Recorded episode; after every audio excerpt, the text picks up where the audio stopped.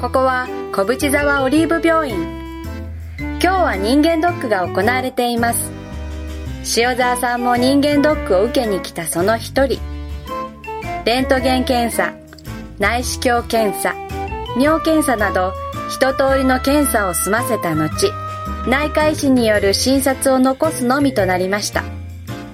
さてどんな診断が待っているのでしょうか？はいじゃあ次の方お願いしますはい、こんにちは。こんにちはいやー、先生お願いします。あどうもどうも今日は人間ドックの診察ですね、そうなんです、会社の、ね。どこかお体に不調を覚えるところありますか？不調ですか？うん先生見てくださいよ。私はね、健康だけが取り柄みたいな人間ですよ。まあね、子供の頃からね、風邪一つひいたことがなくて、まあ見てください。健康そのものですよ。え。本当はね、この人間ドックみたいなものもね、まあ会社の決まりだから仕方なく来てるんですけど、絶対に必要ないと思うんですよね。ー、ああそれはそれは。今時珍しいくらいですね、ええ。悪いとこは一つもないな一つもないですね。ストレスとかどうですか？ストレスですか、うん。まあ、ないですね。ない。え仕事も順調家庭も円満、無事故無違反もう順風満帆な人生とはこのことですよ、そう。も全く問題ないですね。まあそれは何よりですね。まあえ一応ね胸の音聞いてみましょうかね。念のためですよ先生、まあ念のためね。ええ。あお願いします、えー、うん、うん。あ。でしょ？うんななんですかそれ初めて見ましたよそんなんいやなな何書いてるんですかちょっとやめてくださいよ喉も見せていただけますか。そうなんですか、うんうん。一応ね。一応ね。一応ね。一応ですよね。ああああ。ああ。痛いです先生。何するんですか？やめてくださ先生せ大丈夫ですか？あー今ねあの、まあ、だ大丈夫大丈夫だ大丈夫、うんあの今ね君の内視鏡検査の写真が出来上がったところだからはいまあ、それ見てみようじゃないかね,、ね。えー胃カメラで撮った君の胃の中の写真ね。えー、っとね。あえー、っとね、えー、まずね一番左のね、えー、これね。これね表層型嘘つきイヤあのー、ね言いにくいんだけど塩田さんね。あなた最近どこかで嘘ついたこととかね、えー、ありませんか？ーなんでそんなことがわかるんですかこれで。いやー嘘つくとねこういうのできるんだよね。あー。特にね自分の奥さんとかにねつくとねこういうのできるんだよね。つまりですか先生うん。私はこの界隈では有名な愛妻家ですよ。奥さんにユースなんか一回もついたことないですねいや待てよあれは3年前だったかな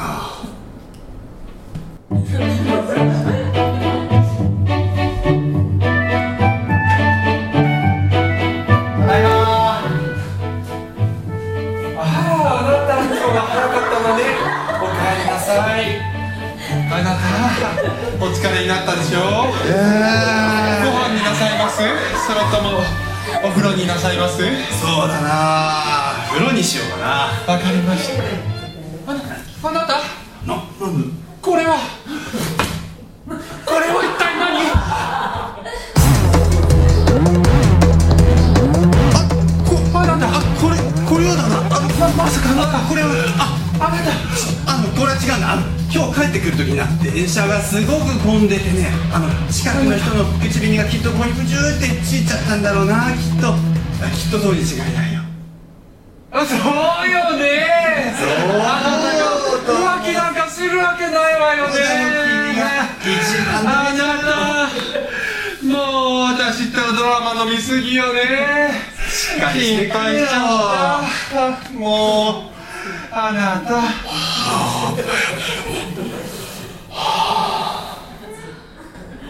塩田さん。あの。あ何ですかどうしたの？なんか思い出したの？いや何にも心当たりはないですね。本当に？いやー。本当に？本当ですよ。そっか。いやー。じゃあまあ次はねな真ん中の写真だけどね。これですか？これね小細胞型悪口海洋ってね えー、ねあなた率直に聞くけど人の悪口とか言ったことある？言うわけないじゃないですか。でもあれは確か大学生の頃だったな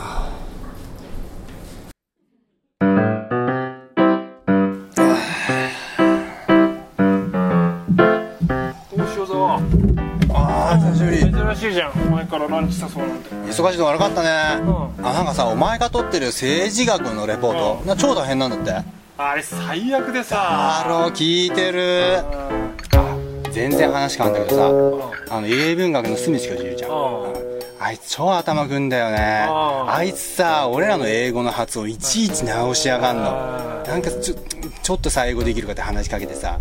っていうかいっつも服装若作りすぎない？あれなんかさ柄チャラチャラ入ってさ。なんか似合わねってのねあの顔でさ。なんかあいつちょっと日本語うまいと思ってさ俺たちに同じレベルの英語をさそう。要求してね。そうそうそうそうわかるわかる。マジムカつくんだけど。絶対さ俺らのこと見下してるよね。アメリカ人だからってな。そうそうアメリカ人だからってさ日本人のこと見下して。帰ってほしい早く。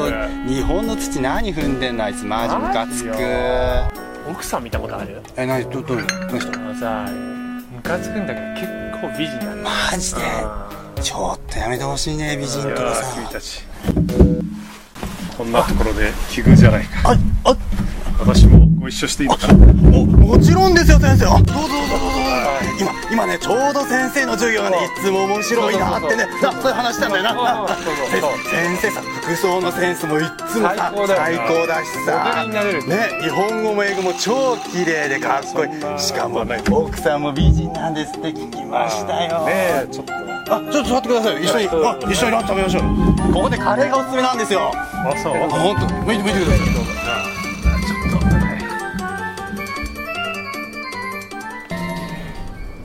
塩田さん？大丈夫？あさはい大丈夫ですよ。大丈夫うん。ええ何でもあります。何でもあります。全然大丈夫ですよ。大丈夫うんそう。じゃあね3つ目の写真だけどねこれね多発性いじめポリープ。いじめポリープ？うん。君若かりし頃は結構荒れてたんじゃないの？だからなんでそんなことがわかるんですいじめとかしてたんじゃないの？いじめなんかするわけないじゃないですか。そんなことなんでわかるんですか？最近の医学は進歩してるからね。これでですか？わかるんですか、若かりし頃。そういえばあれは高校生の頃だったかな。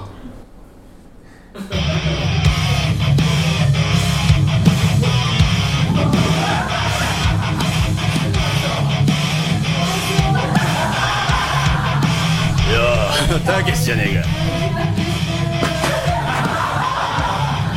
塩沢君。僕今日用事あるから帰んなきゃ。高橋おめえ。あ今日金持ってきてんだろなあ金持ってくっつったよな俺ごめんなさい。あーんだよ持ってきてとあそう言ってんだろな俺なんだ舐めてんだ塩田さん。おーい。おーい。何ですか？大丈夫？やっぱり何か思い出したんでしょとんでもない。何にも思い出されておりません本当に？ねとにかく先生ね僕の体どうなってるんですか？どうせこんな写真出したってね大したことないんでしょ？いやーこれね命に関わるねこれね。命ですか？そりゃよ。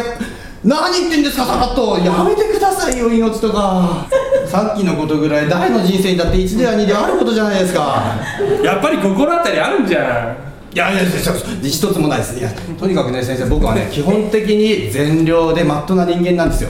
ああそんな診断結果は全く納得できないです。まあまあそう熱くならんとね、とりあえずいい薬出しとくからね。はい。これね、えー毎晩寝る前に服用して。服用？うん。あの3日後にいらっしゃい。これをですか？うんそうそうそう。はいいいよ。はいいいよ。どうぞ。はいい次の方お願いします。これを服用するって？なんだこれあ本か。読めってことかな服用ってのは。うん。そして1日目の夜。何何？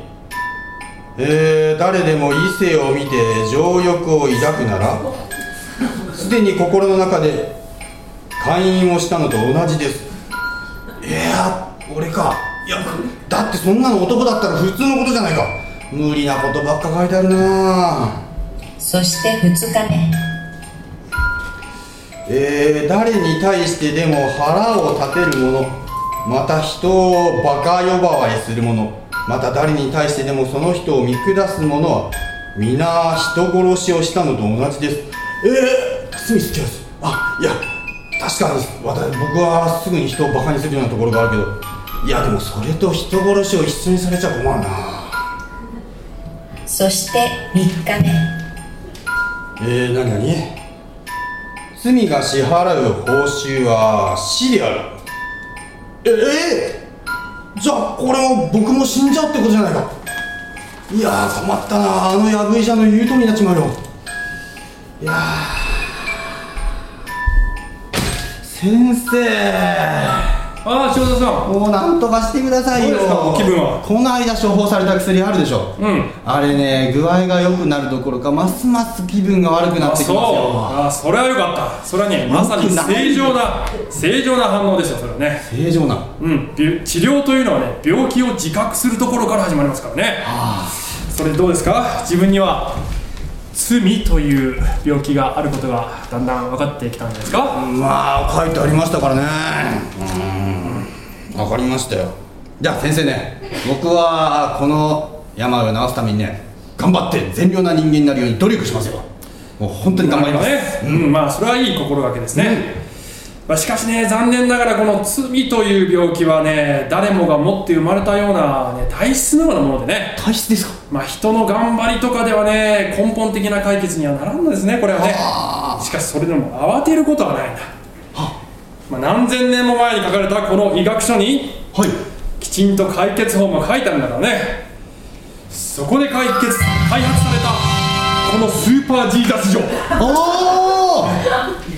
の特効薬を飲めばあたかも罪がなくなるかのように、えー、見なされるというそういうすごい薬なんだ。すごいじゃないですか、先生ぜひ手に入れたいですよこれ、100万円ですか。200万円です。あのね資金には余裕があるんですよ。ぜひ買わせてくださいよ。ねこの薬はねあなたが全財産はたいても絶対に買えないぐらい高いんだよね、えー、なんでですか、うん。えー。ビル・ゲイツでも無理だとビル・ゲイツでも無理、あれは困るね。じゃあ一体誰が買えるんですか？このそう薬なんだ。誰も買えないんだよね。誰も。しかしそこでグッドニュース。なんとねなんとある人がこの費用を全て払ってくれてえこの薬がタダで無料で全ての人に提供されることになってしまったらしいんだ。ー、すすごいじゃないですかその人。一体誰なんですか？それはこのそのヒントはこの医学書にねこう書いてあるんだね。おキリストは私たちが罪に死に義に生きるために十字架にかかって私たちの罪をご自分の身に負われた。その傷によってあなた方は癒されたのである。とねいやしかし先生よく考えてみたらですよ。努力する必要もない、えー、お金を払う必要もない、うん。だけどこの体質というかこの病が治ると。いやーちょっと都合が都合が良すぎるんじゃないですかね。僕はねそういうねうまい話はねあんまり信じないようにしてるんですよ。まあそうだね、えーだからこの話を信じて薬を飲むかどうかも、まあ本人の意思次第ということになるわけだ、ぜひ君も少し考えてくれたまえ。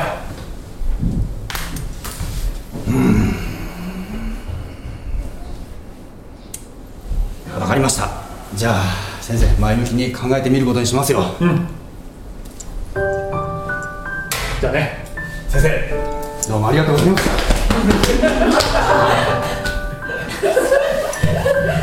聖書にはすべての人に罪がありその問題を解決するためにイエス・キリストが私たちの身代わりに死なれたと書かれています。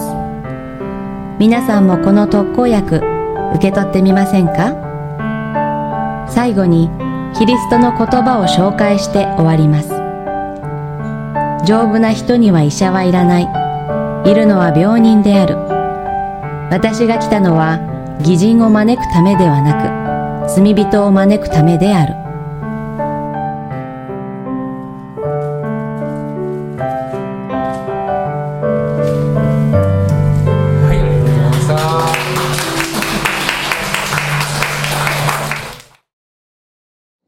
改めまして皆様おはようございます。もうだいぶ遅くなっちゃってはいえー、っとね、えー聖書の話ねちょっとしたいんですけど、えーちょっとっていうか割としっかりしたいんですけど ねえーだいまあ、薬つながりで代用品のない薬っていうことでね、えーお話ししたいと思います。あのドライアイで苦しんでる人いますか？あ先生。ねお医者さんに。苦しんでもいないけど。苦しんでもいないけど。薬を時々使ってそうですね。はい。私もねあのドライアイすごいひどいんです、まあ、目がね結構いろいろ不具合あるんですけどドライアイもね最近すごくひどくて、えーもう何もしてなくても乾くっていうね。でね寝てる間も乾くんですね。あの夜寝る時よりね朝起きた時の方が乾いてるんです。で朝起きると目を開けるまぶたを開ける前にもう目の中がカラカラになってるのが分かるんですね。でこれはねもしかして寝てる間に目開けてるのかなと思ってね。あの目にベタベタテープを貼り付けて寝たりとかするんだけど治らないんですね。で、えっと、お医者さんに行ってねあの目薬いろいろ出してもらうんですけど、まあ、あの一応やるんですけどほとんど効かない。あの刺してもねすぐに乾いちゃうんですね。で、えーその時にあのパッと思い出したのはあの10年ぐらい前にねドイツに住んでたんです。でドイツで薬局で買ったドライアイの目薬がすごく良かったっていうことを思い出したんですね。あのジェル状になっててねこういうチューブからギュッと出すとジェルが出てくるのね。まあ、視界がしばらく曇るんだけどそれでもすぐに乾くということがないので結構改善するんですね。で、えー日本のどこの薬局どこのお医者さんに行っても行っても同じ薬がないの。どこにもないのね、え日本中探してもね同じ薬がないんです。で、えーでもあの薬欲しいなと思ってね。だけどドイツは遠いと、ねお金もない。時間もない、えーすごい行くのはちょっと大変ということで、えー知り合いの、まあ、この教会のね、え方のあの娘さんが、え今月ドイツに出張で行かれるというので、えお願いをしてねあの薬局でこういうの買ってきてくださいっていうふうにねあのお願いしたんですね、えそれで良くなるといいなと思ってるんですけどね、えー自分では行けないところに行ってくれる人両方の国にアクセスできる仲介者がいるので私はその薬を手に入れることができるんですね。皆さんがもし切実に必要なものがあって身の回りにどうしてもその代用になるものがね代用品がないという状態になった時にしかも自力ではどうしても手に入らないって言った時にあなたの代わりに、えそのね距離を埋めてくれるギャップを埋めてくれる誰かがいたとしたら、えそれはすごく、えー嬉しいんじゃないでしょうか。ぜひお願いしますということになるんじゃないでしょうか、え皆さん聖書では全ての人には神が必要ですってね書いてるんですね。で、えー人にとって神という方の代用品がないんですね。え私たちはねいろんなもので代用しようとするんですけど神の代用品はどこにもないんです。ところが聖書によれば人間と神の間には罪というギャップがあって人間の罪によってギャップがあって、えーね、あの神との間にね大きな隔たりがある、えーその時に神と人と両方にアクセスのある誰かによって私たちはそのギャップを埋めて大切なこの薬を手に入れることができるのですよと聖書は言うのですね。それが神であり人であるイエス・キリストという、え仲介者なのですというふうに、ま、聖書には書いてあるわけです。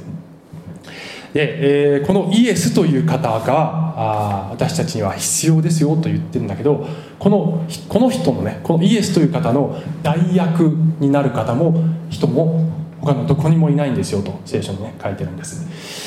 で、えー今日はですね皆様に、あのー結構ゴスペルの皆さん今日来てくださっていてあのゴスペルの練習会でねいつも少し聖書の話を聞いていただいているのであの結構皆さんだいぶなんかこうキリスト教のこと分かってきたかなって思うんですけどちょっとこうトータル的に、あのーこうまとめてみようかなと思いましてね、えよりよく理解していただけるかなと思いましてね。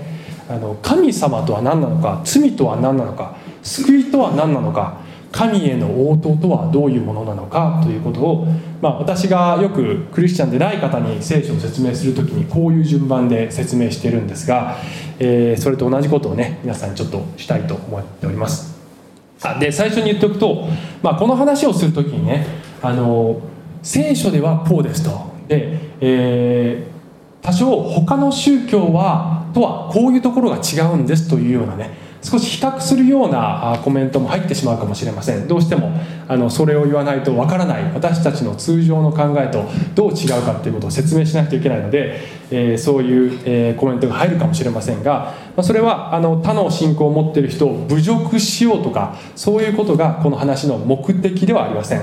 ただ一般の考えと聖書のメッセージが何が違うかということを、まあ、あの理解していただくために比較が入るかもしれませんがご了承いただければと思います。さあ神とは何かというとねあの神という言葉を使った時に私たちはですね、えー一般にねあの神というものは2つに分類できるんですね、まあ神様を分類するってちょっと失礼ですけど、え2つに分類するとねこうなるんです。宇宙の一部である神と世の中一般的に言って言ってですよ、えー宇宙の一部である神と宇宙の創造主である神ですね。で、えー世世の中のたくさんの諸宗教は宇宙の一部である神を礼拝するそういう宗教結構あるんですね、えー例えばねいろんな宗教が太陽を祀るとかね、えー月をね、えー礼拝するとか、えー風とか川とかあるいはねあの動物とか、えーあるいはあ人間、ね、偉大なことをした人間が、まあ、日本のあの伝統的な宗教でも、人間が祀られて神様になっちゃうんですね。あの戦国時代の武将とか、ね、豊臣秀吉とか織田信長とかあの徳川家康とかみんな神様になってますね、えーですからああの何でも神様になるんですけど、えーこれはですねあの自然の中の一部宇宙の中の、えー一一部である何かを、まあ、崇拝してるっていうねそういう状態なんですね。でそれに対して聖書はこの自然も宇宙も全てを作った創造主としての神を、えー礼拝してるんですね。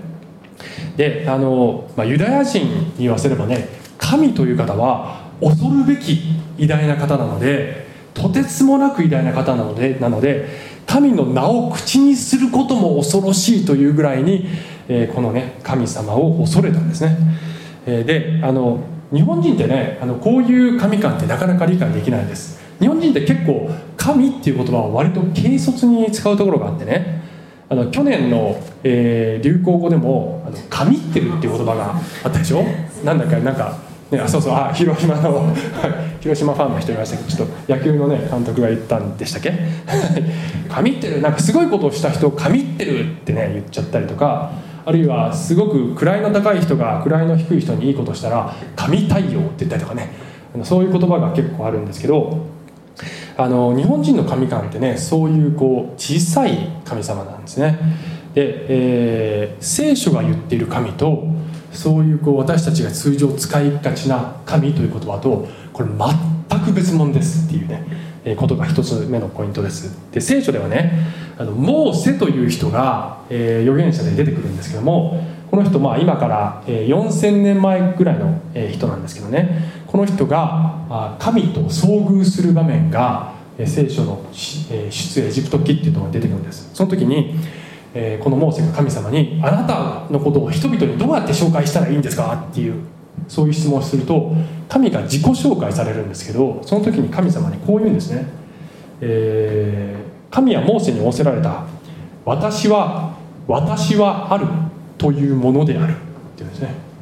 あの私はあるというのが私の名前です。って神がおっしゃる場面があるんです。これ英語で書くと I am who I am って言うんですけど I am っていうのは私はここにあ私は存在するっていう I am というのが私の名前です。ってね神がおっしゃる場面があるんです。でこれね何を意味してるかというとあの専門的な言葉では神の自存性っていうんですけどつまりあの神は何かに頼って頼らなくても存在することができるっていう意味なんですね。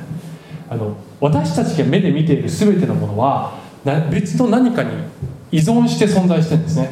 例えば私という人間は、えお母さんがいるから私がいるわけですよね。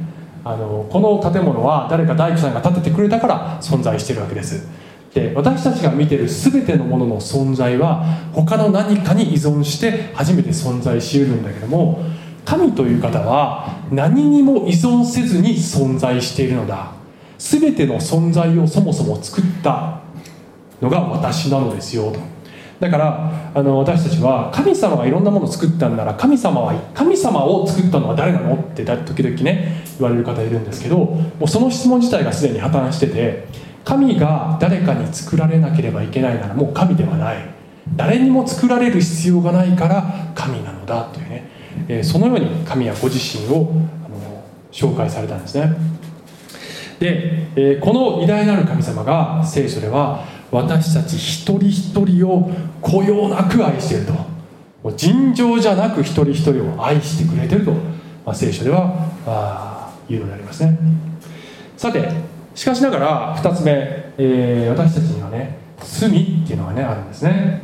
えーっとねあれですね。罪っていうものがあるんです。で、えー罪とは何か、ね、教会に来るとね罪罪あなたは罪人ですって聞かされるんであのあまり嬉しくない人もね時々いるんですけど、えーこれすごく重要なねポイントなんですね。えーで私たち、まあ、罪というのはあのこの創造主である神から離れてしまっている状態のことを、まあ、罪っていうんですが、えー私たちは、まあ、特にこの日本人のねさっきの感覚だとあのこれピンとこないよねなかなか。私そんなに悪くないけどってね思うんです。で、えーピンとこない理由はそのヒントがねこの言葉の中にあって、えー第一ヨハネ3の4というところにね罪を犯す者は皆法に背くのです。罪とは法に背くことですっていう言葉があるんです、ね、法に背くことが罪なんだよ、まあ、これ分かりますよね。日本でもし法律に背いたらえこれ犯罪ということになります。で、えーここで言っているこの法というのは、えー簡単に言えば神様の法律ですね。神様の法律です。で、えーこの神様の何が正しい何が悪いって定めている神様の法律に背くことが、まあ、すなわち罪なんだよと言ってるんだけどこれがピンとこないのは何かなぜかというと私たちは神様の法律を自分に適用しないで自分で勝手な法律をね適用してるからなんですね。皆さん法律が違うとあの罪も違うってこと分かりますよね。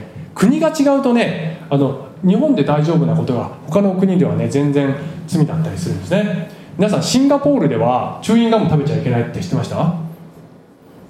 あ知って知ってたのね。あ知ってなかった？知ってまあいいやどっちでも。しチューインガム食べちゃいけないんですシンガポールではね。持ち込んでもいけないんですよ。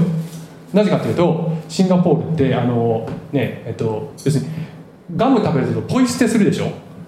であの国はねあの街をきれいにすることに命かけてるから あのそれがダメなのでチューインガムを持ち込んでもこれ犯罪なんですね。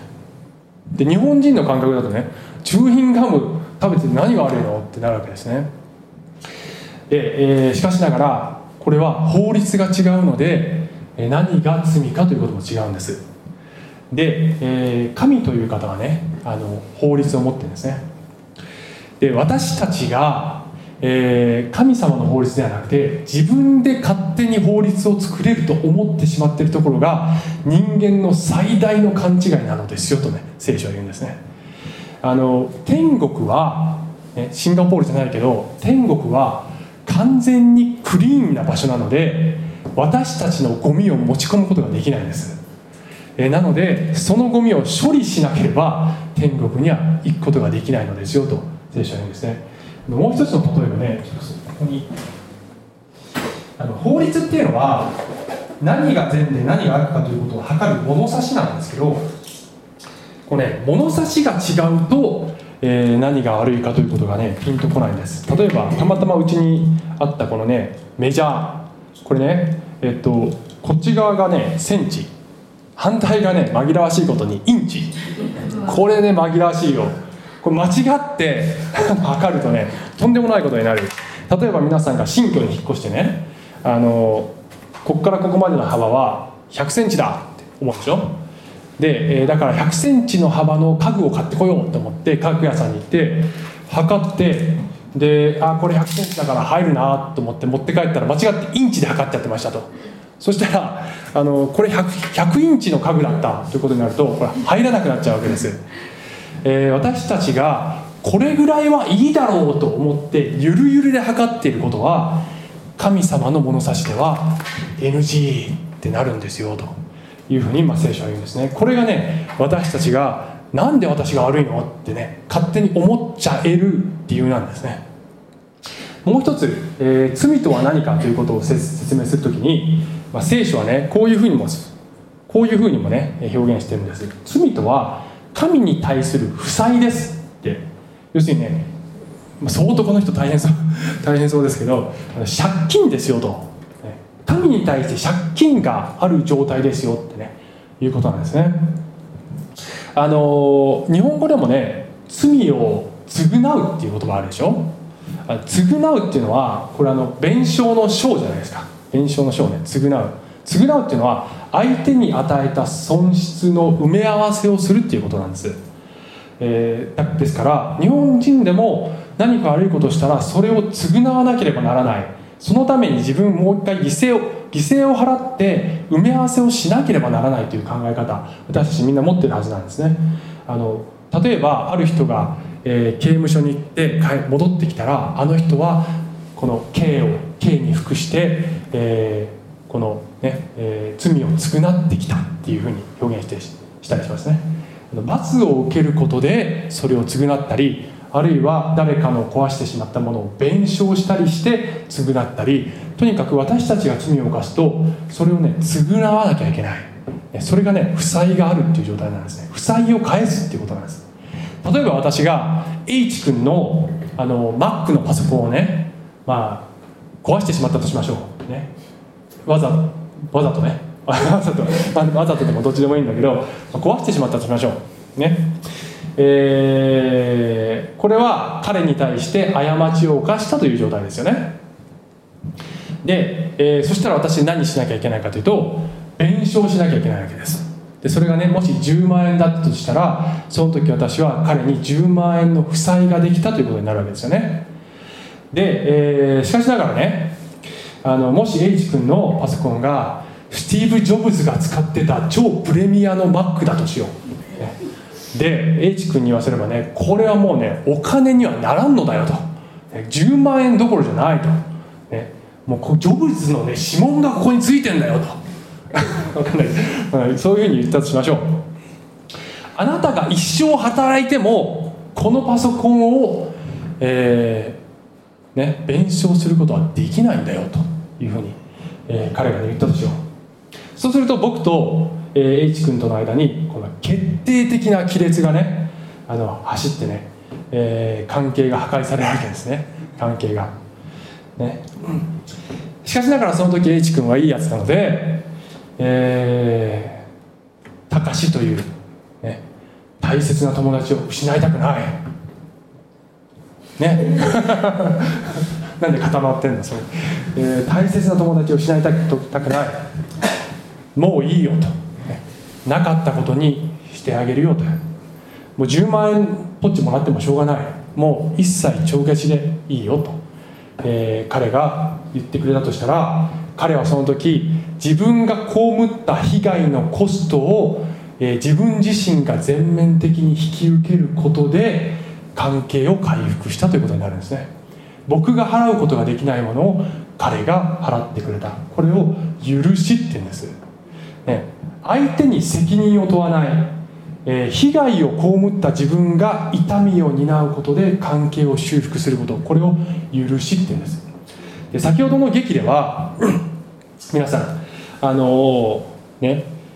努力とか頑張りとかでは罪の解決は得られないのですよと、まあ、お医者さんが言ってたんですけどもそれはねこういうことなんですね。私たちには神様に返しきれない負債があるのだよと聖書は言うんです。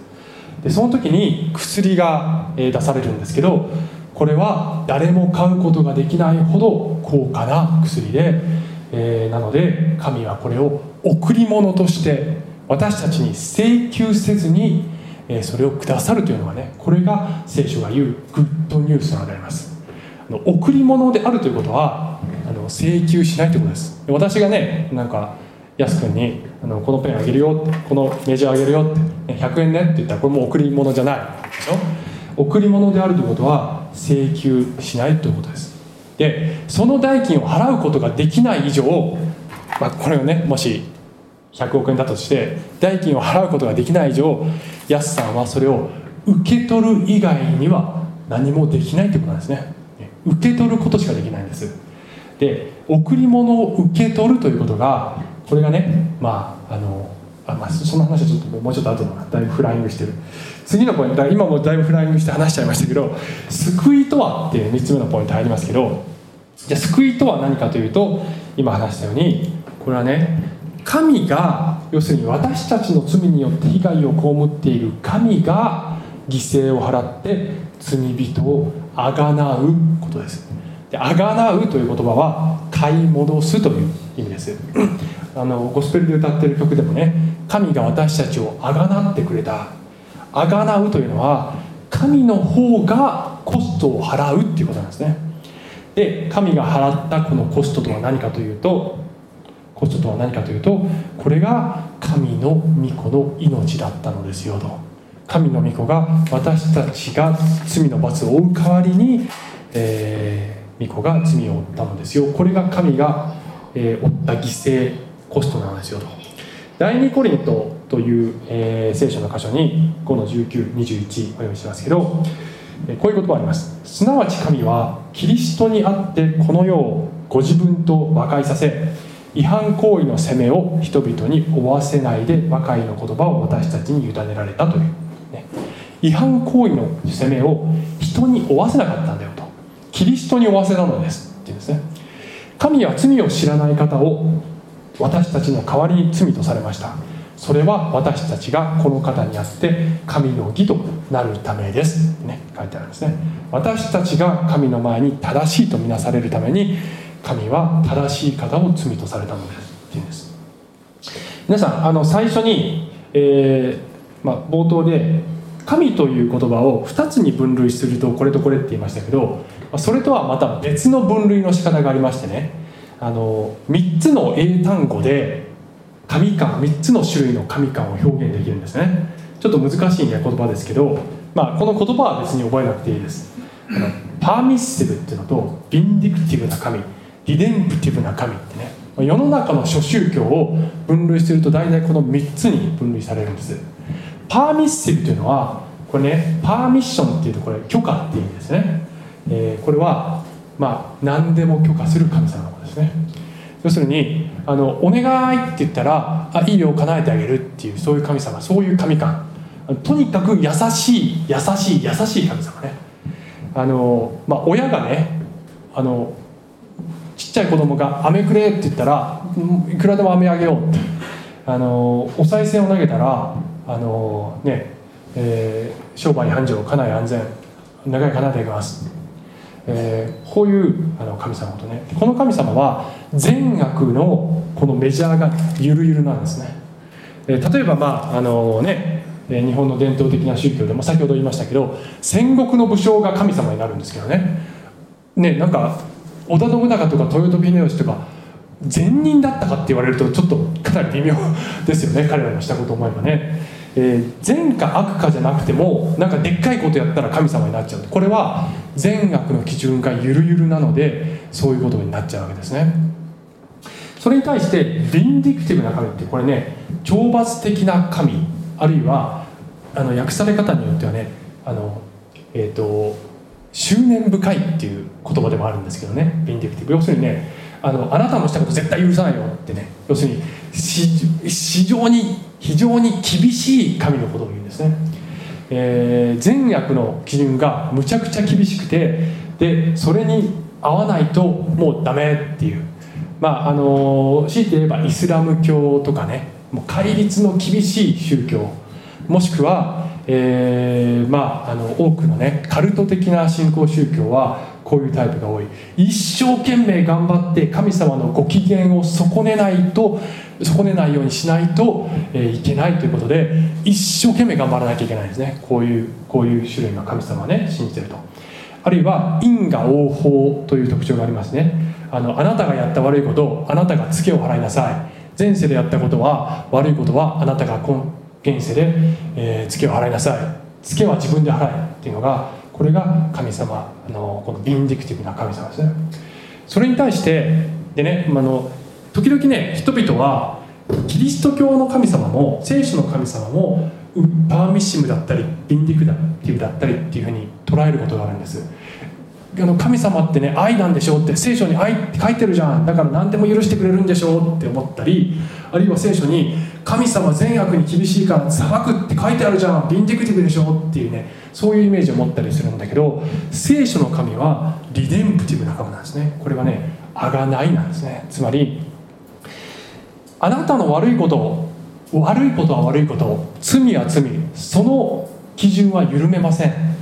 だけれどもあなたを愛しているのでその裁きを回避することができるようにしたい。その時に自らが痛みを担うことで許しを与える神。これがリデンプティブな神なんです。で、えーね、このリデンプティブな神というのはこれ、ね、世の中どこを探してもこれ聖書の中の神様しかいないんですね。つまりあの代用品がないんですね。あのリデンプティブな神を示しているのは聖書だけなんです。どこにも代用品がないんです。代用品って言ってちょっとあれです。代用がないんです、えーそれがこの聖書の神様なんですね。で、えーさあでこのね神様は私たちにこの贈り物罪の許しと永遠の命という贈り物をくださるんだけどもその神様に聖書はねあの応答した方がいいよというふうにね言ってるんですね。神に応答することが必要なんですよ、えーね、応答するとは神への応答とは何かというとこれは贈り物を受け取りますという意思表示のことです。受け取るという意思表示のことです。受け取る受け取る側は別にコストは払いません。けれども、えーありがとうって言って受け取ることをあのこのね応答っていうんですね。例えば私が、えー、わかんない。どうかな。私まあいいや。そうね。私がだちょっと独身だったとしてまあわかんない。えーっとね。えーまだ独身だった時に妻とね、えー妻と付き合っておりましたね。でえーっとねえープロポーズしました。プロポーズプロポーズする時ねあのこれからドイツドイツに転勤っていう時にねプロポーズしたんですね。付き合ってて。で奥さんになんでこの話だ。あの 奥さんにね。奥さんに奥さんにね。あのドイツに転勤することになった一一緒に行ってもらえますかってね言ったんですね。そしたら彼女ね何て言ったと思いますか？はいって言ったんですね。はいってね。よかったね。はいって言ってね。よかったです。はいって言って一緒に来てくれたんですね。えーはいってね。あなたを愛してます。結婚してくれますか？っていうことに対してもし彼女がうーんまあ考えとくねって言って永遠に考えてたらそれノーと一緒なんですね。ねどっかの時点で「はい」っていう。私はあなたの、ね、プロポーズ受け取りますっていう意思表示が、え必ず必要なんです。で聖書ではこの意思表示のことを信仰って言うんです。だから人は行いではなく頑張りではなく信仰によって救われるのです。って聖書は言うんですけどそれはそれはそういうことなんですね。皆さんあの贈り物をねあの時々私たちは神様って素晴らしい方だから何もしなくてもただあのちゃんとやってくれるんでしょうっていうふうに思うんですけど贈り物ってね拒否することができるんですね。皆さん贈り物拒否したことありますか、ね、あるかもしれない。え？されたことが。拒否されたことがある。それねどその時どんな気持ちでした？ちょっとショックですショックではね。神様もショックなんです。ショックなんですよね。そうなんです。あの私のね、えー知り合いの女性すごくよく知ってる知り合いの女性がストーカー被害に遭ってたんですね。昔ね。でねもうストーカーって本当に大変よね。あの、まあ、最近もねあのストーカーに刺されてしまった女性ねいましたよね。もう本当に怖い怖いですね、えー、付きまとわれて家まで来てね。あのすごくもう身の危険を感じることもあったんです。でねいっぱい贈り物を送ってくるんですね。ポストにねもういろんな郵便物入ってるわけです。あのであのメッセージもねもうなんか留守電昔こうテープででガーってテープ。テープが最後になるまでずっと留守電が入ってたりとかするね。もう本当に大変でね。である時はポストにねあのねリラクゼーション音楽が入った CD が入っててね。あのこれで日々のストレスを軽減してくださいってレターが入ってたんだけどその人に言わせればねその女性に言わせればね「あなたがストレスなのよ!」ってね いう感じだったんですけどその時にね「いやせっかくもらったからこれ聞いて寝るか」って。したかって言うとしないわね普通、ね、即座にしてましたよね。即座にしてました贈り物を受け取らないっていうね選択肢私あるんですね。でねストーカーっていうのは、まあ、ストーカーになる人もね相当かわいそうな人だと思うんだけど、まあ、でもねあの正しいことではないです。でストーカーっていうのは相手の自由意志を踏みにじるんですね、えー、自分が求愛してる相手が自分を受け入れてくれるかどうかに構わず、えー、相手を自分のものにしようとする。これがねストーカーなんですね。相手の自由意志を踏みにじるんです。で神という方は、えー、私たちにね自由意志をお与えになったんですね。でノーということもできるだけどその時に、えー、ノーという選択肢もありながらしかしながらイエスと言ってくれる時に初めて愛というものが成立するんです。これは先ほどのプロポーズでもそうです。もし私が妻にプロポーズした時に妻の顎を掴んでね「はい」と言え！って言って無理やり「はい」と言わせてもこれ愛じゃないんですね。彼女が「ノー」と言えるけどノーという選択肢も持ってるけどだけど私を受け入れてイエスと言ってくれた。その時に初めて私と彼女の間に愛の関係が成立するんです。で神は私たちと愛の関係を成立させたいと思っているので私たちに自由意志をお与えになっていて私たちはノーということもできてしまうんだけれども、イエス・キリストはねこういうふうにね言うんですね。これ聖書の言葉なんですけどイエスがねこう言われたんです「見よ私は戸の外に立って叩く」誰でも私の声を聞いて戸を開けるなら私は彼のところに入って彼と共に食事をし彼も私と共に食事をする。このね扉私たちの心の扉なんですけどね。心の扉にはあの外側にイエス様立ってるんだけど外側にはノブがないんですね。内側から開けなければこの扉って開かないようになってるっていうふうに言われてるんですね。つまりイエスという方は私たちの自由意志を踏みにじらないんです。私たちの意志に任せて開いてくれるのを待ち続けているというねそういう方なんですね。えー、その方にあの応答、え、したいと思ったらイエス様どうぞ私の人生にお入りください。というふうに扉を開くそういうお祈りをするだけでいいのですよと聖書は言います、えー、最後にね、まあ、締めに入りますけどあの、まあ、聖書ではね冒頭で言ったように私たちにとって神の代用品代用品はないって私言いましたけどあの実はね神様にとってあなたの代用品もないんですね。あの神様にとってあなたという一人の人の代わりはいないんです。どんなにたくさん人間がいてもあなたの代わりは私にとっていないのですというね。いないのだよと聖書は聖書は神様は聖書を通して言ってるんです。それをよく表しているのが最後にあの紹介したい聖書の言葉があるんですけどこれイエス様がね神様がいかに人を愛しておられるかということを例えて言ったあの言葉で100匹の羊の例えっていうのがあるんですね。あのイエス様ねこういうふうに言ったんですね。あなた方のうちに羊を100匹持っている人がいてそのうちの1匹をなくしたらその人は99匹を野原に残していなくなった1匹を見つけるまで探し歩かないでしょうか。と言ったんですね。99匹いればいればいいかって神様は言わないって言うんですね。このいなくなった1匹のために必死で探し歩いて見つけたいと思うそういう、えー、それが神でありそしてそれが私なのですってイエスはおっしゃったんですね。あなたの代わりはいないというふうにねイエス様おっしゃったんです、えー、もし皆さんがあのイエス様、えー、こういうイエス様にねあの人生に入ってもらいたいなと思ったら是非えー心を固くなにせずイエス様をお入りくださいと言ってみてはいかがでしょうか。はいじゃあ最後にお祈りします、うん。愛する天のお父様ありがとうございます。あなたをお人生に招き入れたいです、えーそして、えー一度心を開いたならば二度と私たちをお一人にして残すような去るようなことはしないと、えーあなたを見捨てないと言ってくださったイエス様ありがとうございます、えーどうぞお私たちがえー神が見ているように、えー私たち自分自身を見て、えー罪や罪そして、えそれに対して、えあなたが与えてくれているこの許し、えこのことに感謝をして歩むことができますように。イエス様の名前によってお願いします。アーメン。はいありがとうございました。